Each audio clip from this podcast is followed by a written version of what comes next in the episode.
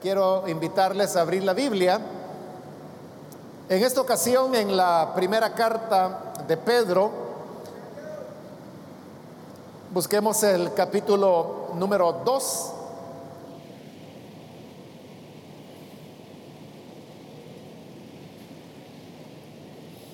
Ahí vamos a leer los versículos que continúan en el estudio que estamos desarrollando en esta carta.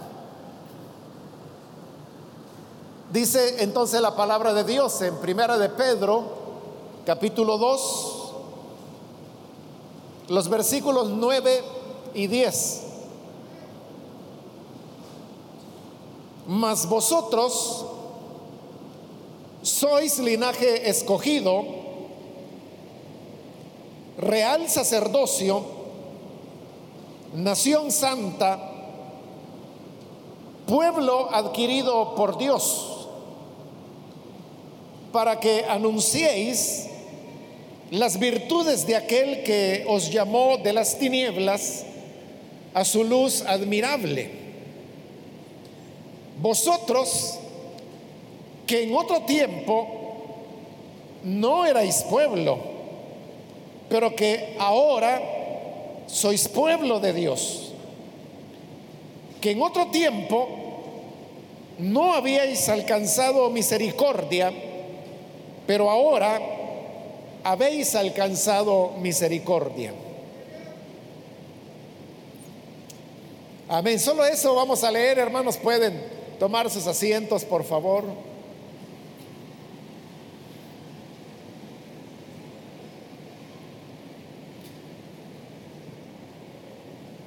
Hermanos, en la semana anterior vimos la parte donde en esta carta se nos hablaba del Señor Jesús como la piedra de fundamento sobre la cual nosotros, también llamados ahí piedras vivas, estamos siendo edificados para llegar a ser la casa de Dios, la morada del Señor.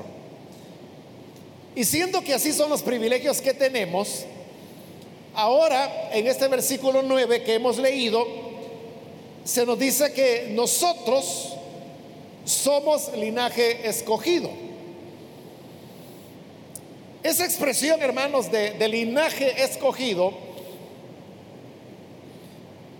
está introduciendo un cambio bien importante, porque esa era la expresión que se utilizaba para referirse al pueblo de Israel. Recuerde que Israel comienza con un hombre, el cual fue Abraham, quien tiene a su hijo Isaac.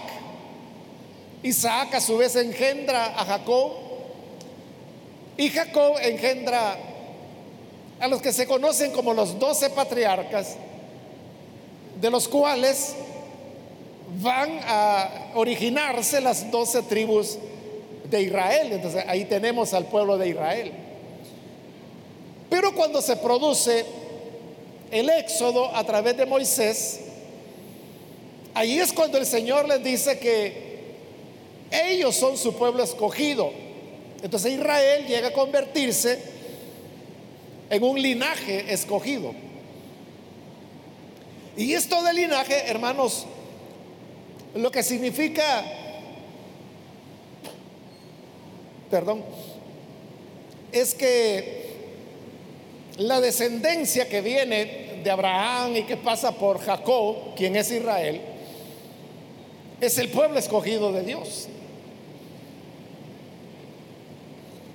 Y esto, hermanos, se mantuvo así por un poco más de, de dos mil doscientos años hasta que viene la época de Jesús.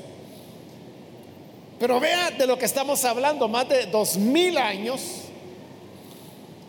en donde estaba bien claro en la mentalidad y en la cultura y en la tradición de Israel que ellos eran el linaje escogido. Pero ahora vemos que en esta carta se está cambiando el concepto del linaje escogido y se le está aplicando a los gentiles, es decir, a nosotros. Es que esto, hermanos, de, ser de linaje escogido o ser parte del pueblo de Israel o ser judío, como después de la deportación se conoció, es una cuestión que no depende de las decisiones de las personas y tampoco depende de, las creencias. Simplemente es una cuestión de nacionalidad. Si usted es de padres o de antecesores israelitas o judíos, entonces usted es un judío. Pero si no es así, usted es un gentil. Digo esto, hermanos, porque a veces esto que es tan sencillo, a algunas personas les cuesta comprenderlo. Hace la semana pasada creo que fue, o hace dos semanas, algo así. Un hermano me preguntaba precisamente eso, que cuál era la diferencia entre judío y gentil. Y yo le digo, es una cuestión de nacionalidades. Pero él me preguntaba, ¿y entonces qué se necesita para ser judío? Y yo le dije, bueno, ¿y usted de dónde es originario? Le dije. ¿De, de dónde viene su, su familia, su ascendencia? Y claro, él es puro salvadoreño. Entonces cuando él me respondió eso, bueno, usted es gentil y lo va a hacer toda la vida, no puede ser de otra manera. Porque eso es algo que solo por el nacimiento se puede adquirir. Bueno, aún así, hermanos, a él le costó un poquito porque me siguió preguntando. Pero yo espero que al final le haya quedado claro a él de que si nacimos gentiles lo vamos a hacer toda la vida. Y nunca vamos a poder convertirnos en judíos. Claro, hay gentiles que son simpatizantes del judaísmo, pero ellos tampoco se van a convertir en judíos, sino que ellos son, bueno, en el judaísmo a ellos se les llama prosélitos. Y hay otras categorías como adoradores de Dios, temerosos de Dios, que algunas de esas expresiones usted las encuentra, bueno, todas las que he mencionado, se encuentran en el Nuevo Testamento, especialmente en el libro de los Hechos. Este, un, gentil puede ser un temeroso de Dios, puede ser un adorador de Dios, puede ser un prosélito, pero nunca va a ser judío. Por eso es que estas palabras que está diciendo ahí, que estamos leyendo, cuando dice, vosotros sois linaje escogido, hermano, esa era una bomba. Era una revolución lo que estaba planteando, porque a los gentiles les está diciendo que ellos son linaje escogido. Y eso no se puede interpretar de otra manera, porque si usted mira el versículo 10, que también lo acabamos de leer, pero vea lo que dice el 10, vosotros que en otro tiempo no erais pueblo, de ser la realidad que nosotros como gentiles no éramos pueblo. Pero ahora, por la gracia de Dios y por el Evangelio que ha venido, sois pueblo de Dios. Y luego dice que, que en otro tiempo no habíais alcanzado misericordia, pero ahora habéis alcanzado misericordia. Te está diciendo claramente que que nosotros que en otro tiempo, pero ese tiempo estamos hablando, como ya le dije, más de dos mil años, no éramos pueblo, pero dice, hoy Dios los ha hecho pueblo. Ustedes que no habían alcanzado la misericordia, hoy han alcanzado la misericordia. Por eso, hermano, es de que usted puede, por ejemplo, leer todo el Antiguo Testamento y usted verá que todo el favor de Dios era para Israel. Nada para los gentiles. Y aún en el Nuevo Testamento, y aún con el Señor Jesús podemos encontrar en el mismo Jesús expresiones, como por ejemplo cuando les dijo a sus discípulos, no vayan por caminos de gentiles. Fíjese, Eso Jesús lo dijo, no vayan por caminos de gentiles, sino que vayan a las ovejas perdidas de la casa de Israel. ¿Está claro? O sea, Jesús le está diciendo, miren, con esos salvadoreños no tengan nada que ver. Es con los judíos, es con los israelitas. Y le estoy diciendo que es el Señor Jesús el que dijo eso. Por eso es que la mujer, Ciro Fenicia, fíjese, Sirio Fenicia, es decir, que tenía las dos nacionalidades, la de Siria y la de Fenicia, era gentil. Y vino delante del Señor para pedirle que liberara a su hija, la cual estaba atormentada por un demonio. ¿Y qué dijeron los discípulos? Le dijeron, Señor, despacha a esta mujer porque ya nos tiene aturdidos con tanto que grita. Y Jesús que le dijo, no está bien tomar el pan de los hijos para darlo a los perros. Nuestras traducciones dicen perrío, ¿verdad? Porque le sonaba dura la palabra en boca de Jesús. Pero en el original dice perro, no dice perrío. Está diciendo, no está bien tomar el pan de los hijos. ¿Quiénes son los hijos? Israel. Para darlo a los perros. ¿Quiénes son los perros? Como la mujer, una siriofenicia. Pero ahí donde la mujer gentil muestra la tremenda fe cuando dice, sí Señor, pero hasta los perros comen de las migajas que caen de la mesa de sus amos. De cuando Jesús oyó eso, se admiró y dijo, ni en Israel, al cual él había venido, ni en Israel he encontrado tanta fe como en esta mujer, que se haga como has pedido y la niña fue liberada. Pero note, la, actitud inicial de Jesús es no porque es, gentil.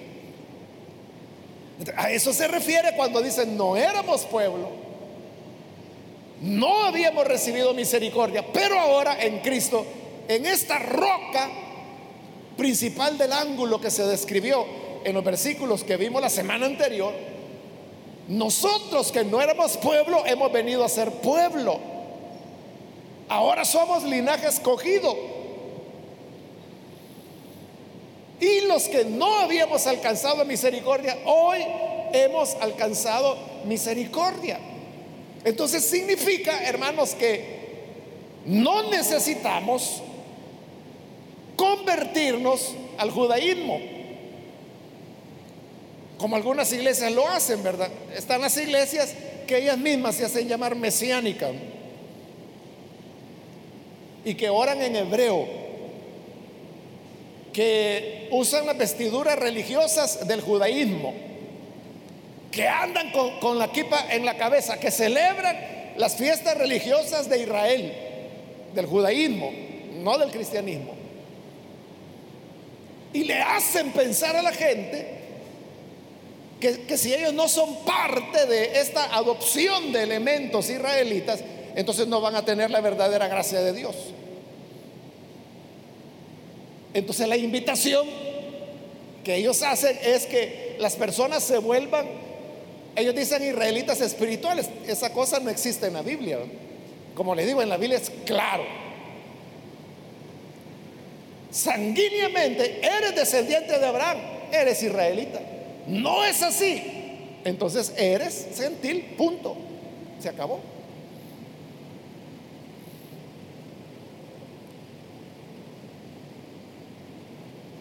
Entonces no necesitamos convertirnos o disfrazarnos de judíos. Ni siquiera necesitamos aprender hebreo, porque aquí está diciendo que vosotros sois linaje escogido. Si yo ya soy linaje escogido, ¿para qué voy a querer cambiar? Entonces la nueva iglesia, bueno, no la nueva iglesia porque solo hay una, más bien la palabra es el pueblo de Dios. Como bien lo explica, por ejemplo, la carta a los Efesios, allí dice que, que de ambos pueblos, refiriéndose a judíos y a gentiles, de ambos pueblos, fíjese, hizo un nuevo hombre, dice. ¿Y quién es este nuevo hombre? La iglesia. Pero oiga lo que dice ahí Efesios, dice, de ambos pueblos, de judíos y de gentiles, hizo un nuevo hombre. No está diciendo que el gentil tenga que convertirse en judío, ni está diciendo que el judío tenga que convertirse en gentil. No, dice, de ambos pueblos ha formado un nuevo hombre, que es la iglesia. Es decir, hoy la cuestión ya no es si eres judío, si sabes el Padre nuestro en hebreo, si guardas la Torah como tanto insisten ellos, si puedes soplar el chofar, no se trata de eso. Tampoco se trata de que si eres gentil, hoy se trata de la fe. Hoy se trata de que somos pueblo de Dios. Hoy se trata de que somos linaje escogido. ¿Y qué es lo que Dios ha escogido? A los que creen. Tanto de Israel como de los gentiles. Ya no es cuestión de, de los israelitas, no. Hoy es cuestión de los que creen. Por eso es que Pablo explica en su carta a los romanos, porque no todo israelita es israelita. Mire qué cosa, ¿verdad? Está diciendo, porque no todo israelita es israelita. ¿Cómo es eso? Si es israelita, no es israelita. Eso no es. Que Pablo explica. Es que no es el hecho de ser israelita, es el hecho de creer. Como el caso de Pablo. Pablo era israelita. Y como lo fueron los doce apóstoles, todos fueron israelitas. Jesús fue israelita. Pero Pablo era un israelita que creyó en Jesús. Y por eso es que él abandonó el judaísmo. No te lo abandonó el judaísmo. E incluso enseñaba que no había que circuncidarse, que no había que celebrar el calendario religioso judío. Sino que ahora el Señor nos había llamado, nos ha llamado a una nueva vida como linaje escogido. Bueno, eso es lo que decía Pablo, pero aquí tenemos la línea de Pedro. Pedro está diciendo lo mismo, que somos linaje escogido. usted no tiene necesidad, hermano y hermana, de, cambiar, de, judaizar, como es la palabra que usa Pablo en Gálatas. O sea, no necesitamos judaizarnos, volvernos judíos, aprender hebreo. Si usted quiere, hermano, orar en español, Dios le escucha. Si quiere orar en guaraní, Dios le escucha. Si usted quiere orar en creole, el Padre nuestro, Dios le va a entender, Él entiende todas las lenguas. No hay ninguna lengua sagrada ni especial. Porque somos linaje escogido. Y luego continúa diciendo, real sacerdocio. Esto, hermanos, también era revolucionario que él dijera, así como lo está diciendo ahí, vosotros a todos sois real sacerdocio, porque recuerde, ¿qué hacían los sacerdotes dentro del judaísmo? Bueno, los sacerdotes, en primer lugar, era de nacimiento, porque ahí hasta judía podía ser una persona, pero si no era de la tribu de Leví no podía ser sacerdote. El sacerdocio era solo para los levitas. Hablando de los sacerdotes auxiliares, pero sumo sacerdote solo podían ser ni siquiera levitas, sino que de una familia, que era la familia de Aarón. Era simple. ¿Perteneces a la familia de Aarón? No, entonces no, nunca vas a ser real, nunca vas a ser sumo sacerdote, nunca. ¿Eres levita? No, ni siquiera sacerdote. Pero ¿qué hacían los sacerdotes? Eran los que servían, ya sea en el tabernáculo, que primero levantó Moisés, o el templo que posteriormente fue construido por Salomón con las instrucciones y materiales y planos que David le entregó. Los sacerdotes eran los únicos que podían venir delante del Señor. El judaísmo es un sistema sacerdotalista. ¿Y qué significa eso? En pocas palabras significa esto. Que usted no puede ir directamente a Dios. Debe hacerlo a través de un sacerdote. ¿Qué hacía un israelita que hubiera cometido pecado y quería reconciliarse con Dios? ¿Qué hacía? Iba a la sinagoga, se ponía de rodillas y pedía perdón. No podía hacerlo. ¿Qué tenía que hacer? Tenía que llevar una ofrenda que podía ser un cordero, un cabrito, una vaca, en las familias más adineradas. En las pobres podía ser una paloma, podía ser harina, podía ser aceite. Y con esto tenía que venir delante del sacerdote. Y el sacerdote tenía que hacer el rito de la expiación. La persona colocaba su mano sobre lo que iba a ofrecer como sacrificio. Entonces, el sacerdote sacrificaba el animalito. Y le decía, espérate aquí, yo voy a ir a hacer expiación por ti. Y el sacerdote entraba al altar, ofrecía la sangre y cuando ya lo había hecho, venía de regreso y le decía, vaya, ya arreglé tu cuenta con Dios, ya puedes ir tranquilo, el Señor ha remitido tu pecado, vete en paz. Y la persona se iba en paz. Pero ¿quién pidió perdón? El sacerdote, él no. Y así como el perdón se recibía solo por el sacerdote, las bendiciones también. Por eso es que los israelitas no faltaban a las fiestas religiosas, porque la inmensa mayoría dependía de la agricultura. Y ellos no querían iniciar un año de siembras sin tener la bendición de Dios. Pero ellos no podían decir, Señor, aquí estoy, soy tu siervo. Por favor, bendice mi tierra, bendice el trabajo que voy a hacer, voy a sembrar, bendice mi semilla. No lo podía hacer. Otra vez tenía que ir al templo, tenía que ir con el sacerdote. Y era el sacerdote el que tenía que ir delante de Dios y luego venía de parte de Dios y le decía que el Señor te bendiga, que el Señor prospere tus caminos, que el Señor alce tu rostro sobre ti y le daba la bendición sacerdotal. Entonces ya con eso la gente iba feliz. Entonces note, el sacerdote era un puente, porque las personas no podían ir directamente al Señor. Pero ahora que está diciendo la carta, está diciendo, ustedes son real sacerdocio.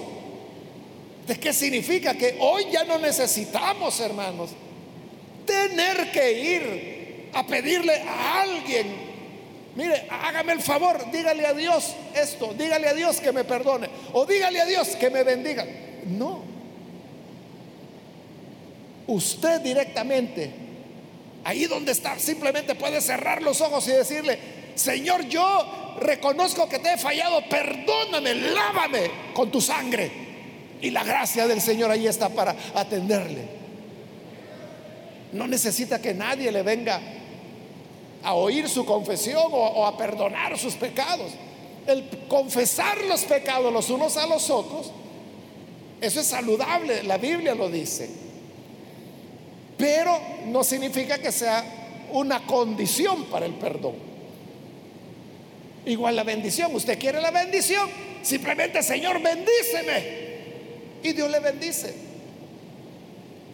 Entonces, somos real sacerdocio.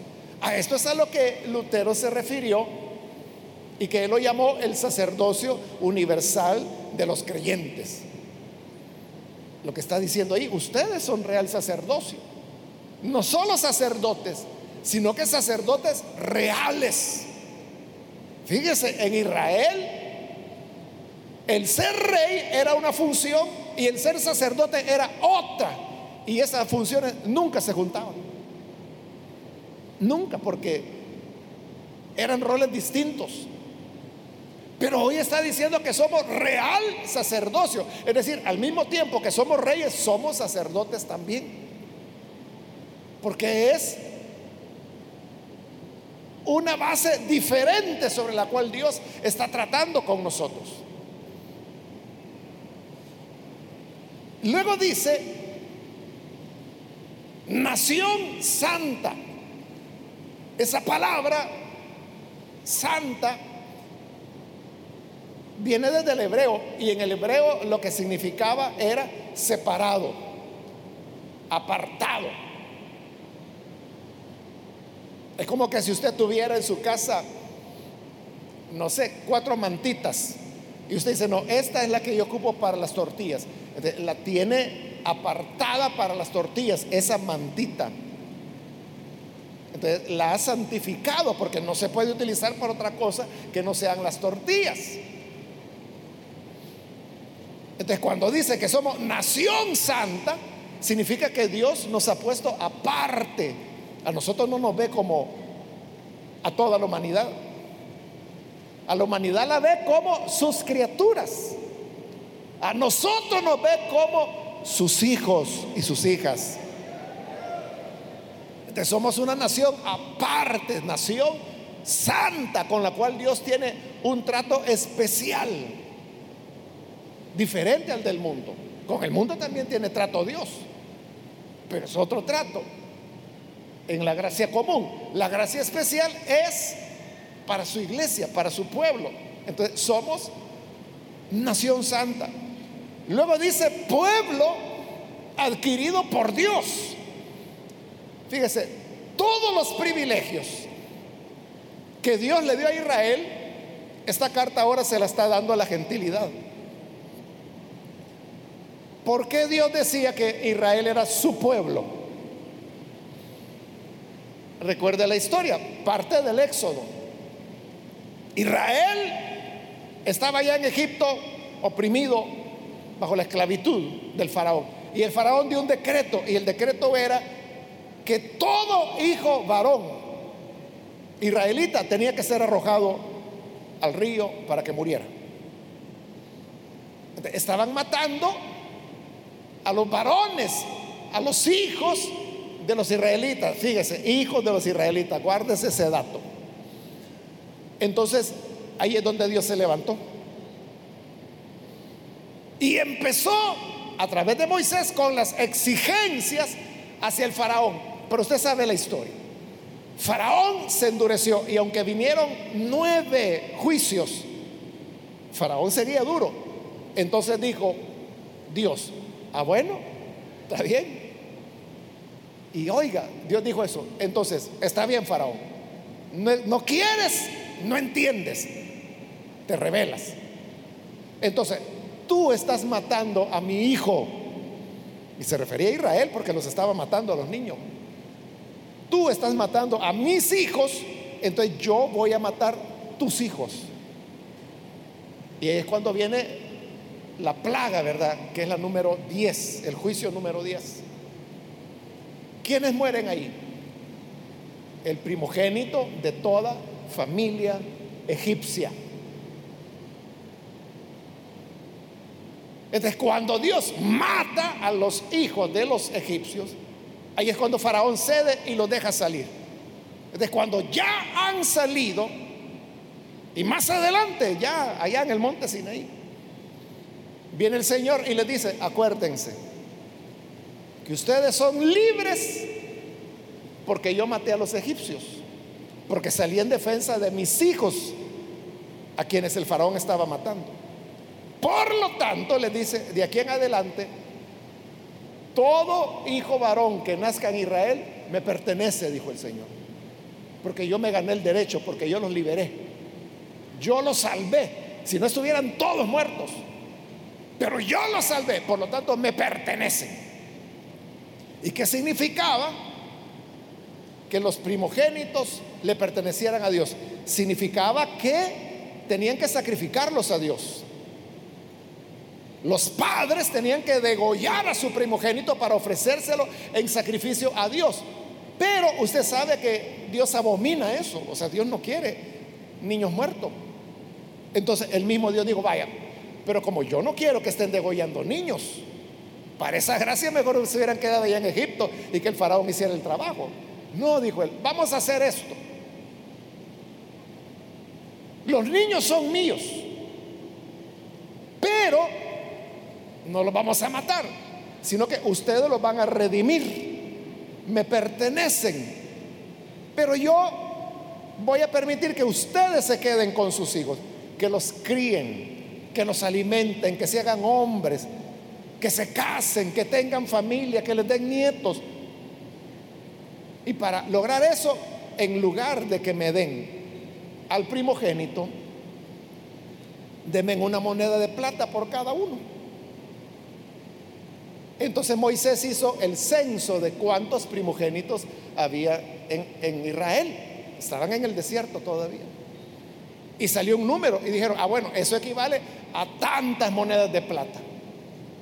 Entonces dijo Moisés, bueno, reúnan esas monedas de plata, cada uno, cada familia, de una moneda de plata por cada hijo primogénito que tengan. Y la gente dio la plata, se la entregaron al Señor y dijo, vaya, aquí está, esta fue ya la redención. Por eso es que la plata en el Antiguo Testamento es símbolo de la redención, porque ya los niños estaban redimidos, ya no había que sacrificarlos, ya podían estar con su familia. Entonces, ¿qué es lo que Dios había hecho? Él había adquirido a Israel al sacarlos de Egipto. Fíjese lo que acabo de decir. Dios había adquirido a Israel cuando lo sacó de Egipto. Pero hoy que está diciendo aquí, vosotros sois pueblo adquirido por Dios. Entonces ya no es solo Israel el adquirido. Dice que nosotros somos pueblo adquirido. ¿Y a nosotros cuándo nos adquirió? Por eso le conté la historia del Éxodo, para que entendiéramos de dónde viene la expresión adquiridos por Dios. A nosotros no nos adquirió en Egipto porque no estuvimos ahí. No nos adquirió el día de la Pascua porque no estuvimos ahí en el día de la primera Pascua. Nosotros no somos israelitas, somos gentiles. Pero nos adquirió cuando Jesús murió en la cruz del Calvario. Allí nos adquirió. Por eso es que la escritura establece que hemos sido comprados, dice, no con oro ni con plata, que era lo que los israelitas entregaban por la redención de sus primogénitos, sino con la sangre preciosa del Hijo de Dios. Es decir, nuestro precio fue más caro, porque lo que pagó fue la sangre de su Hijo unigénito. Así nos adquirió. Entonces dice, pueblo adquirido por Dios. Entonces, hoy vamos a entender las palabras de Pablo cuando él dice, no sois vuestros no sois vuestros. Es decir, no nos pertenecemos. Usted no puede decir, ah, es mi vida, es mi cuerpo. Yo voy a hacer lo, que yo quiera. Si yo a nadie le hago daño. Si yo me lastimo, me estoy lastimando yo mismo. Si yo uso drogas, yo me estoy haciendo el daño, pero no estoy dañando a nadie más. Si yo fumo, a mí es que me va a dar cáncer de pulmón o efisema pulmonar pero a nadie le hago daño. No eres tuyo. No puedes hacer lo que quieras con tu vida, porque tu vida no te pertenece. No puedes hacer lo que quieras con tu cuerpo, porque tu cuerpo no te pertenece. Es cierto, es tuyo, ahí lo andas. Desde que naciste lo tienes y lo tendrás hasta el día en que tu vida termine en esta tierra. O que el Señor venga. Por eso es que la escritura dice que nuestro cuerpo es miembro de Cristo, porque Él compró nuestro cuerpo. Dice que nuestro cuerpo es templo y morada del Espíritu. Yo no puedo hacer con mi cuerpo lo que yo quiera. Y por eso es que Pablo, allá en Primera de Corintios 7, él dice, hablando del, del pecado de la fornicación, de mezclarse con prostitutas, él decía, tomaré los miembros de Cristo para unirlos con una prostituta.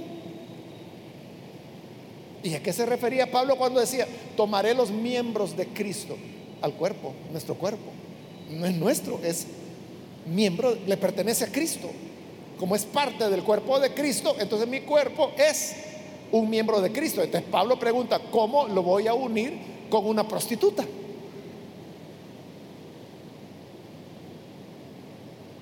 Y por eso él decía, cualquier pecado está fuera del cuerpo.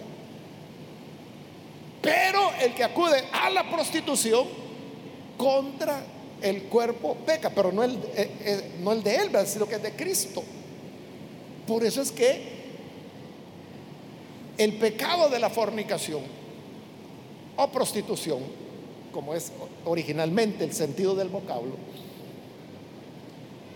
es considerado así como diferente a cualquier otro pecado, porque solo en este como Pablo lo dice, es donde el cuerpo podría estar siendo unido con el de una prostituta. Ese es el sentido profundo de cuando dice que somos pueblo adquirido. Le pertenecemos al Señor. Eso siempre, hermano, debemos recordarlo. ¿Por qué usted tiene que cuidar su cuerpo? Porque no es suyo. Imagínese que un día, por la razón que sea, su vecino le dice, mire vecino, cuídeme por favor a mi niño que tengo que salir, voy a venir dentro de siete días. Y le deja al niño, ¿qué va a hacer usted con ese niño del vecino? O sea, usted va a tratar de cuidarlo de la mejor manera, quizás más que a sus propios hijos. Porque cuando su vecino venga, usted dice, bueno, qué responsabilidad la que me dejó. Pero usted quiere tener la satisfacción que cuando su vecino vuelva al séptimo día, diga, mire, aquí está su niño. Ay, pero qué bonito, si hasta más gordito lo veo. Claro, si lo he cuidado con esmero. Nuestro cuerpo no es nuestro, es de Cristo. ¿De ¿Por qué usted tiene que cuidar su cuerpo? Porque no es suyo, es el templo del Señor. Entonces, si el médico le dice, mire, usted tiene un problema de presión arterial, limite la sal o no consuma sal. Y le comienza a decir las cosas que puede comer y las que no puede comer. Y si usted dice, ah, no, sí, de algo nos vamos a morir, yo me quiero morir bien comido. No puede tomar esa decisión. Usted puede decir, no, pero si soy yo, soy yo. Sí, pero no has entendido. Aquí dice, pueblo adquirido por Dios. Sí, eres tú, pero tú has sido comprado con la sangre del Hijo de Dios. Entonces, debes cuidarte con esmero o si el médico te dice, mira, ya no consumas azúcar. O si el médico dice, mira, tienes que cambiar tu dieta, tienes que bajar de peso. Si no vas a tener problemas del corazón, tendrás problemas de presión si sigues con esa obesidad.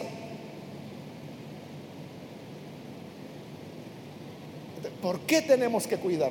Porque somos pueblo adquirido por el Señor. Al Señor, hermano, no le sirve un cuerpo enfermo, débil, con limitaciones. Dios quiere que usted esté bien. Porque aquí dice, pueblo adquirido por Dios. ¿Para qué?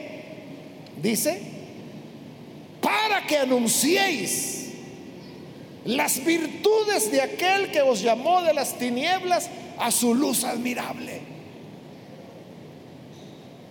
Entonces, ¿para qué nos adquirió Dios? Para que anunciemos las virtudes de aquel que nos llamó a su luz admirable. Ese es el propósito de Dios.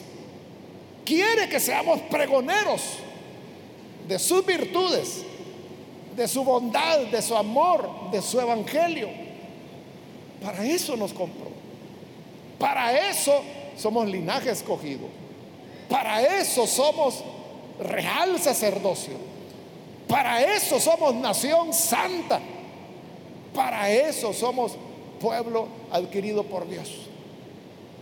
Los que antes no éramos pueblo, hoy somos pueblo. Los que no habíamos alcanzado misericordia, hoy hemos alcanzado misericordia.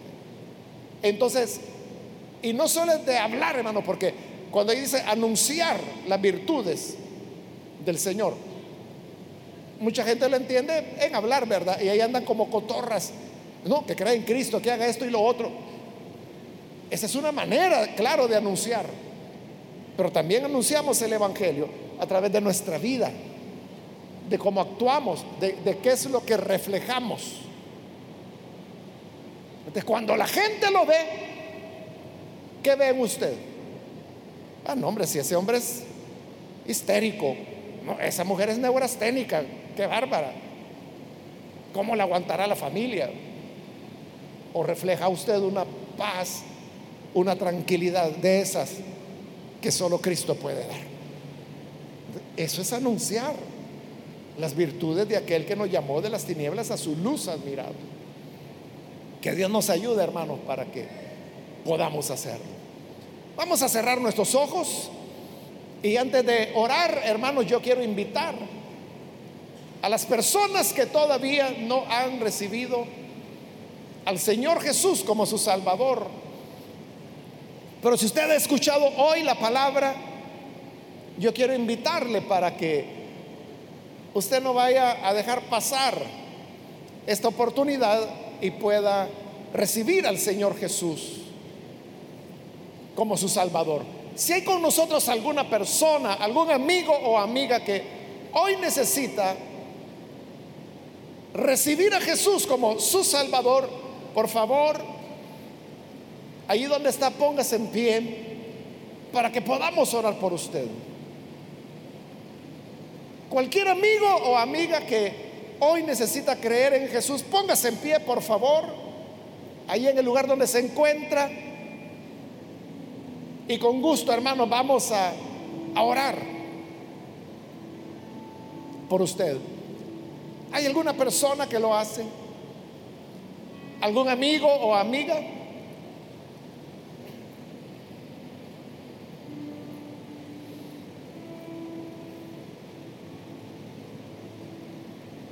Hoy es su oportunidad para que usted pueda venir y pueda creer en Jesús. ¿Hay alguna persona que necesita hacerlo? Póngase en pie. O si hay algún hermano que se ha alejado del Señor. Mire qué privilegios los que tenemos de ser el linaje que Dios escogió, de ser parte de la nación que Dios puso aparte, que la santificó para Él, que nos hizo sacerdotes reales.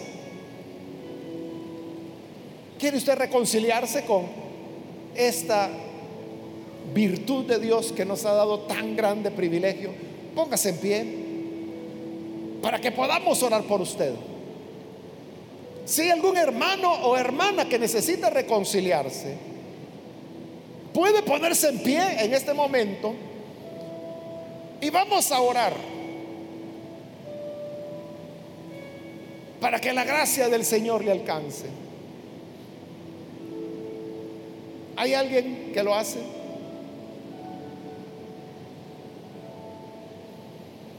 A usted que nos ve por televisión también quiero invitarle, si ha escuchado la palabra y usted desea recibir a Jesús, ore con nosotros en este momento. Señor amado, gracias por estos privilegios fenomenales que nos has dado al hacernos linaje escogido. Gracias Señor porque sin merecerlo, sino que por tu pura bondad, por tu pura gracia, nos has llamado de las tinieblas a tu luz admirable. Y ahora, Padre, ya estando en esta condición, queremos rogarte que nos ayudes a caminar de acuerdo a la altura de los privilegios que nos has dado que si nos has hecho sacerdotes, ejercitemos ese sacerdocio para bendición de otras muchas personas y para que podamos anunciar tus virtudes. Ayúdanos a todos, Señor, para que como iglesia tuya, como pueblo tuyo, como nación santa tuya,